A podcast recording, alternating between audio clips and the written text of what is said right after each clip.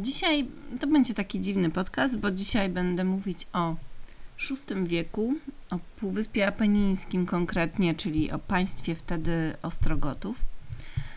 Będę się obracać, ponieważ mówimy o VI wieku, to jest, y, jak się zapewne domyślacie, bardzo dawno temu.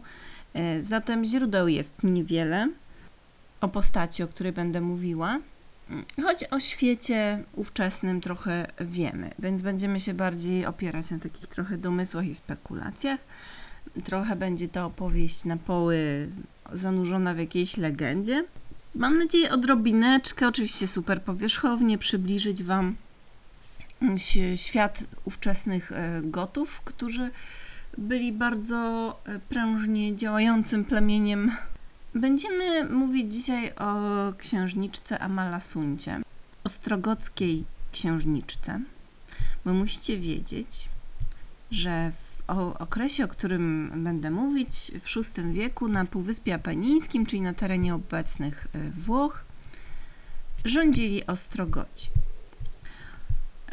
Ostrogoci byli po prostu no, jednym z odłam, odłamów, powiedzmy, w uproszczeniu Gotów. Mieliśmy Wizygotów, mieliśmy Ostrogotów, e, którzy no, byli takim e, ludem, który wtedy zamieszkiwał mm, Europę i tam się bardzo kotłowało. Ja nie będę w te kotłowaniny jakoś szczegółowo wchodzić, e, ponieważ no, to byłoby nudne chyba troszeczkę i skomplikowane, bo chciałabym się skupić na tej jednej właśnie księżniczce Ostrogotów, córce niejakiego Teodoryka.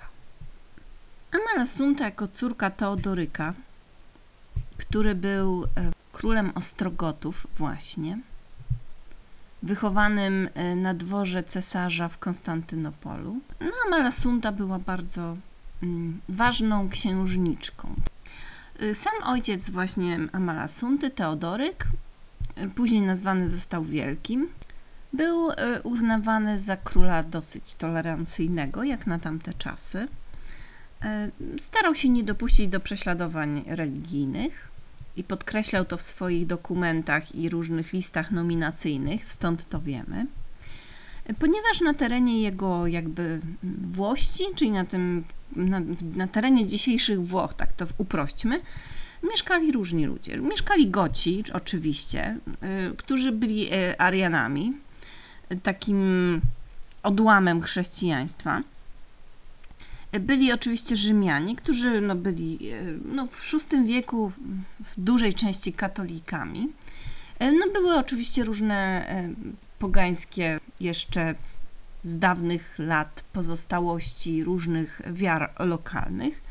No i różnili się też Goci od Rzymian na terenie naszego Teodoryka mm, językiem. No czyli Goci mówili po gocku, tak, był tak. To, to było plemię germańskie, więc y, nie, nie wiem, ten język to był prawdopodobnie jakiś germański. Y, no, Rzymianie oczywiście nie mówili po gocku. Rez, jakby centrum rezydowania króla była Ravenna. To było zupełnie inne miejsce niż teraz. Ravenna, jeżeli byliście kiedyś w Ravennie, jest to oczywiście przepiękne miejsce. Wciąż jest tam mauzoleum Teodoryka. Mm, bardzo takie y, proste, małe, okrągłe. Choć samego Teodoryka zwłok już tam nie ma, do tego jeszcze dojdę. No, w każdym razie Teodoryk uchodził za władcę dosyć sprawnego e, i utrzymującego przez te kilkadziesiąt lat swoich rządów pokój na swoim terenie.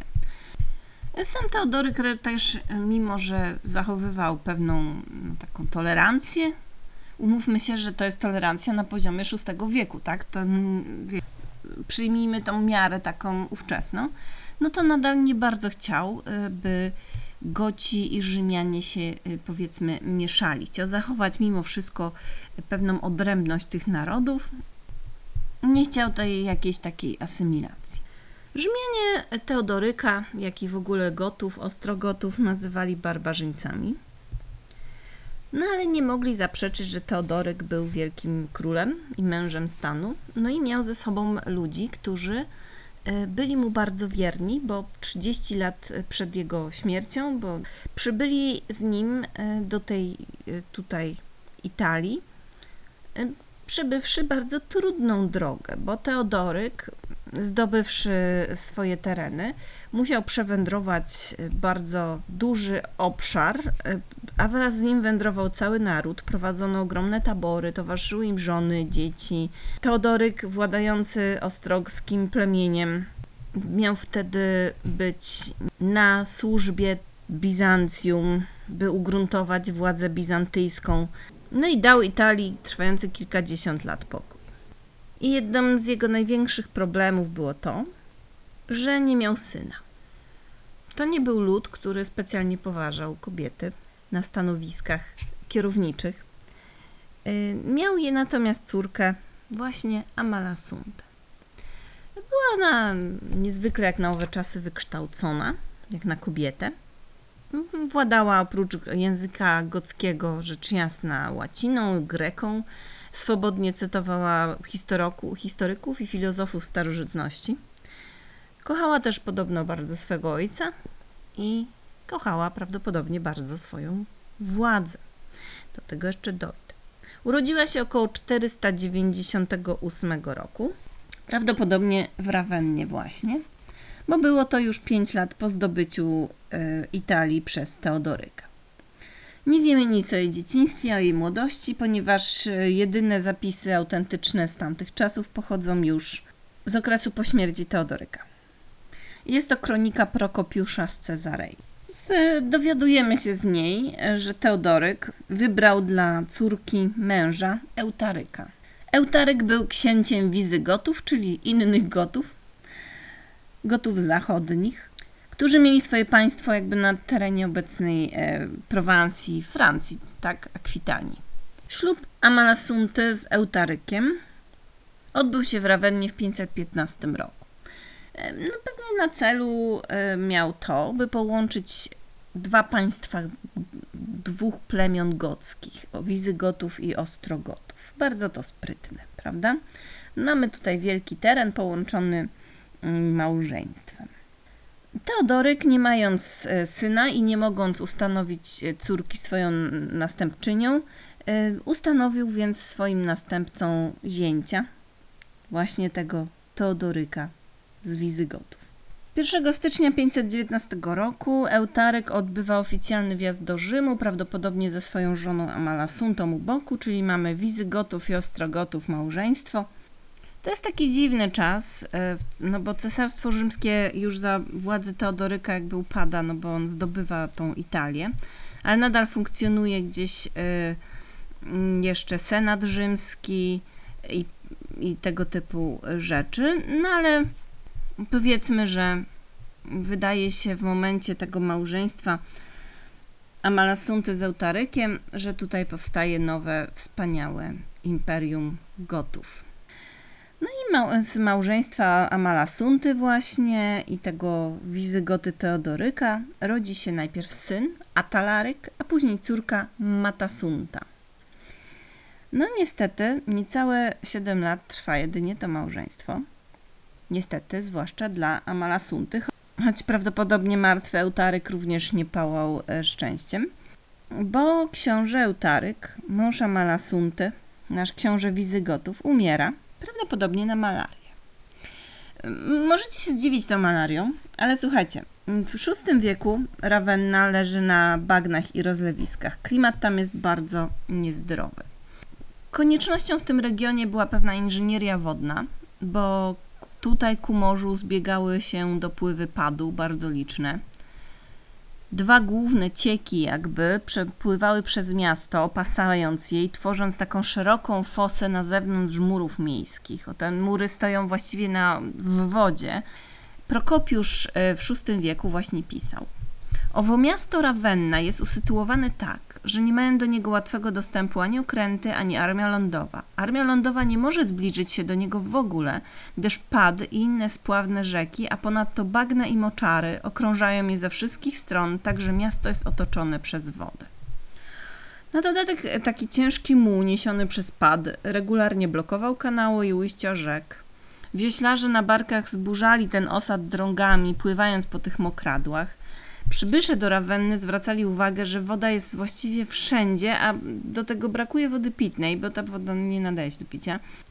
I mimo, że no, był tam akwedukt, y, który doprowadzał wodę z Apeninów, y, zbudowany w II wieku przez cesarza Trajana, jeszcze przed upadkiem Cesarstwa Rzymskiego, no to y, nadal sytuacja była bardzo trudna. Ciągłe powodzie, trzęsienie ziemi, podtopienia, no to było takie wilgotne, bagniste miejsce, gdzie y, występowała właśnie malaria. W dzisiejszych Włoszech malarii nie ma, no ale to też jest już, y, są Włochy 1500 lat później. Klimat się od tamtej pory zmieni. W tej bagnistej Rawennie umiera mąż Amalasunty, a ona zostaje wdową w wieku 24 lat, mniej więcej. Żyjący jeszcze Teodoryk, król Ostrogotów, mm, uznaje wtedy za swego następcę, no przecież nie może córki, więc jej syna, czyli swego wnuka Atalaryka. No tyle, że w 526 roku Teodoryk w Rawennie no, umiera, jest już dosyć wiekowy.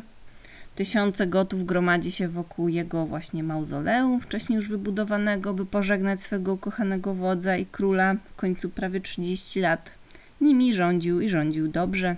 No i co? Amalasunta po śmierci swego ojca mm, jest w dosyć niezbyt dobrej sytuacji, no ale na szczęście ma tego syna, Atalaryka i wydaje proklamację, że no ponieważ ona jest z, tych, z tego rodu królewskiego Amalów i na nią przypada królewskie dostojeństwo Gotów, no to y, zwróca, zwraca się do Senatu Rzymskiego, bo tak jak mówiłam, mimo upadku Cesarstwa Rzymskiego pewne struktury funkcjonują w tym miejscu, którym osiedli, osiedli Wizygoci i Ostrogoci.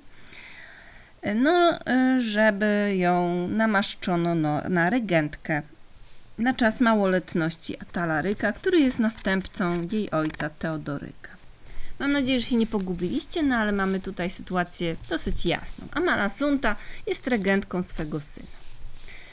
Wojskami jednak musieli zająć się mężczyźni, wiadomo, mm, więc zajęli się dwaj dowódcy. Tutulin niejaki, który był Gotem i Rzymianin, który był, nazywał się Liberius. Bo tak jak mówiłam, po przejęciu Cesarstwa Rzymskiego tam nadal następuje pewien miks e, dwóch światów. Rzymianie byli bardziej otwarci na to, by kobieta pełniła jakieś funkcje. Goci jednakowoż no niespecjalnie. Było to niezgodne z ich tradycją i poglądami, które bardzo Teodoryk chciał zachować, by się nie miksowali z rzymskimi. No i tak zachował, ponieważ ci goci nie mogli pogodzić się z faktem, że rządzi nimi de facto kobieta. Tego nigdy dotąd wśród gotów nie było. Dlatego powstała bardzo silna opozycja, która się skupiła wokół jednego z tych dowódców, tego Gota właśnie, Tutulina, którzy to zażądali, by tego małoletniego króla, Atalaryka, wychowa- na wychowanie oddać do wojska, bo wiecie, trzeba z niego zrobić prawdziwego mężczyznę. No i zaczęły narastać intrygi wokół Amalasunty. Amalasunta musiała zatem, musiała się zbliżyć jednak do Konstantynopola który tam gdzieś funkcjonował w pewnym sensie no, na obrzeżach jej świata, tak? Cesarzem Konstantynopola, cesarzem Bizancjum był wtedy Justynian, który bardzo chętnie by widział, by ta Italia, dawne cesarstwo rzymskie, no, zbliżyła się do Bizancjum. Amalasunta wiedziała, że jej władza wymyka się z rąk, że jej życie właściwie już jest zagrożone, bo jej włas, właśnie ludzie, ponieważ no, no na logikę, jako ukochana córka ukochanego wodza Teodoryka, jej własni ludzie, ci goci, powinni no, no, życzyć jej dobrze. No ale nie. Ona była kobietą, więc niezależnie od tego, czy była córką ich ukochanego wodza, groziła jej śmierć ze strony własnych ludzi. Amalasunta przekazała więc cesarzowi Bizancjum Justynianowi, że potajemnie ucieknie z Rawenny do Dyrrachium. Dyrrachium to był taki port po wschodniej stronie Adriatyku, który był już na terytorium Bizancjum. Wysłała tam nawet okręt z jej prywatnym skarbcem zawczasu, no ale w międzyczasie w ostatniej właściwie chwili sprawy uległy zmianie na korzyść Amalasunty, bo udało jej się zorganizować właściwie przewrót pałacowy, i rozgromić tą opozycję. E, I ta opozycja znowu, to była opozycja złożona z jej własnych ludów, ludzi, z y, gotów, czyli przywódcy tych, e, e, tej opozycji zostali straceni, w tym właśnie ten wódz Tuluin, który był przecież wodzem wojski ojca. Tym gockim wodzem, bo zostaje jeszcze ten rzymski wódz Liberius. Amalsunta pozostaje więc w Rawennie, sprawuje od tej pory władzę właściwie nieograniczoną. E, no i wydawałoby się, że sytuacja została zażegnana, ale następuje znowu tragedia, ponieważ umiera ten tytularny król Gotów, jej syn, wnuk Teodoryka, Atalarek. No, jako, to, jako że nie może już być jego formalną zwierzchniczką, regentką, no to nie może się utrzymać na tronie samodzielnie, bo jest kobietą. Goci nie znieśliby króla kobiety. Ci Rzymianie, wciąż zamieszkujący tamte tereny, prawdopodobnie by się z tym pogodzili. Goci absolutnie. Amalasunta więc decyduje się na krok rozpaczliwy. Znalazła jeszcze ostatniego męskiego potomka jej rodu, rodu Amalów. To był jej daleki kuzyn, Teodachat. Sprowadziła tego Teodachada do Rawenny, który ten Teodachat to tam był w swoich majątkach, gospodarował tam sobie wcześniej, nie, studiował jakąś filozofię, wiecie. No i to Amala Sunta wzięła z nim ślub i ogłosiła go królem gotów, y, żeby no, mieli tego mężczyznę z odpowiedniego rodu na tronie. Siebie zaś y, ogłosiła królową. Tajne porozumienie między nią a tym kuzynem Teodahadem przewidywało, że on będzie miał ten tytularny królewski tytuł i sobie będzie robił swoje, ale ona formalnie tak naprawdę gdzie zakulisowo będzie rządzić. No ale weź tu się układaj z jakimś kuzynem, którego nie widziałaś pewnie od urodzenia, nie? To był nierealny układ, bo przecież nie znała typa. Y, typ, ty, Teodahat wszedł w porozumienie z opozycją i zorganizował kolejny przewrót dosyć szybko. No w końcu miał już władzę, musiał się tylko pozbyć tej baby. A że był gotem, no to prawdopodobnie wizja tego, że będzie jakimś, wiecie, podnóżkiem kobiety również mu nie odpowiadała. A Malasuntę pozbawiono więc władzy, a następnie uwięziono na wyspie na jeziorze Bolseno. E, możecie sobie sprawdzić to Bolseno, Lago di Bolsena to się teraz nazywa, nadal istnieje oczywiście. Tam e, zaledwie po kilku miesiącach zamordowali ją prawdopodobnie krewni właśnie przywódców opozycji, czyli jej właśnie ludzie, goci. E, piszą, że została uduszona w kąpieli. Nie wiem, co to znaczy, no ale zamordowano ją w kąpieli. W wersji tego kronikarza, o którym już mówiłam, Prokopiusza z Cezarei, e, to wygląda trochę inaczej, bo ten e, kronikarz pisze, że zginęła ona na polecenie żony króla Bizancjum. Nie trzyma się to w sumie w żaden sposób kupy, bo, bo śmierć y, Amalasuncy spowodowała wojnę Bizancjum z Gotami, więc no to się kompletnie nie trzymało kupy. Utrzymywanie pokoju i tego zależności Amalasunty od Bizancjum, przecież ona się sama zgłosiła do cesarza Justyniana o pomoc, było dużo korzystniejsze dla, y, dla Imperium Bizantyjskiego, by mógł po prostu osadzać swoich ludzi na tronie y, Gotów na terenie dawnego Cesarstwa Rzymskiego, e, wciąż jednak szczątkowo funkcjonującego, prawda? Mhm, no więc e, to się nie trzyma kupy, ale musicie też pamiętać, że jeśli chodzi o kronikarzy, ja to już wiele razy mówiłam w innych podcastach, ale no, nie macie obowiązku słuchać wszystkich że kroniki były pisane zawsze dla kogoś. Kronikarze nie siedzieli w swoich chatkach w lesie i nie pisali sobie tam kronik dla samych siebie. Oni zawsze pisali kroniki dla jakiegoś władcy. Dlatego kroniki są bardzo specyficznym źródłem wiedzy, e, bo one są e, taką polityką historyczną danego władcy, prawda? Czyli jak historyk widzi kronikę, no to musi wiedzieć, dla kogo ona była pisana żeby móc przefiltrować to przez politykę dawnych e, czasów. I dopiero kiedy ma alternatywne źródła informacji, może porównać te dwie wersje wydarzeń i wyciągnąć z tego jakieś wnioski. E, no jednak jeśli chodzi o VI wiek, to nie mamy tu specjalnie z czym porównywać, więc to są czyste spekulacje. Jednak mało prawdopodobne jest właśnie, by było tak jak mówi Prokopiusz Cezarei, że Amalasunta zginęła z polecenia Bizancjum, raczej z, właśnie tak jak mówiłam, zginęła z ręki własnych ludzi, którzy nie mogli znieść kobietę na tronie. No i dobra, ale umiera Amalasunta, to spowoduje potem wojnę z Bizancjum z Gotami. Amalasunta, możemy to jasno stwierdzić, była ostatnią królową Ostrogotów, bo po jej śmierci szybko właśnie wojska bizantyjskie wylądowały w Italii, zaczęły się posuwać w stronę tej bagnistej Rawenny. No a ten kuzyn Amalasunty, Teodahat, no nie umiał zorganizować obrony, zresztą ona go wyciągnęła z jakiejś dupy, no on się nie zna na takich rzeczach. Został zdetronizowany y, przez samych Gotów, bo ci Goci to tacy dosyć byli interesowni. I dowódcą przejął jakiś inny wódz, nazywał się Witiges, który szybciutko by swoją władzę osadzić w odpowiednim rodzie, pojął za żonę córka Malasunty, tą Matasuntę. Trochę o niej zapomnieliście już pewnie, nie? Ale ona oprócz, miała, oprócz tego małego, martwego syna miała jeszcze córkę Matasuntę, ostatnią żyjącą księżniczkę z rodu Amalów. No ale mimo tego Bizancjum zdobyło Rawennę. Bizantyjscy, no jakby najeźdźcy rozbili porfirowy sarkofag ze szczątkami Teodoryka, prochy rozrzucono na cztery wiatry.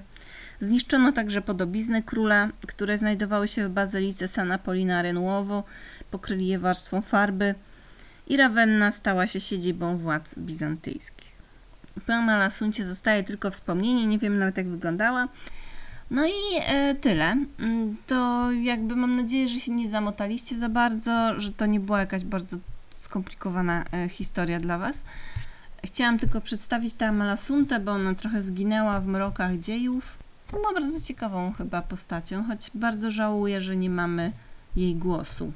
Nie wiemy, kim była tak naprawdę, jaki miała charakter. Poza tym, że no, na pewno chciała utrzymać władzę. No, czy dla siebie? Trudno powiedzieć, czy dla swego syna naprawdę.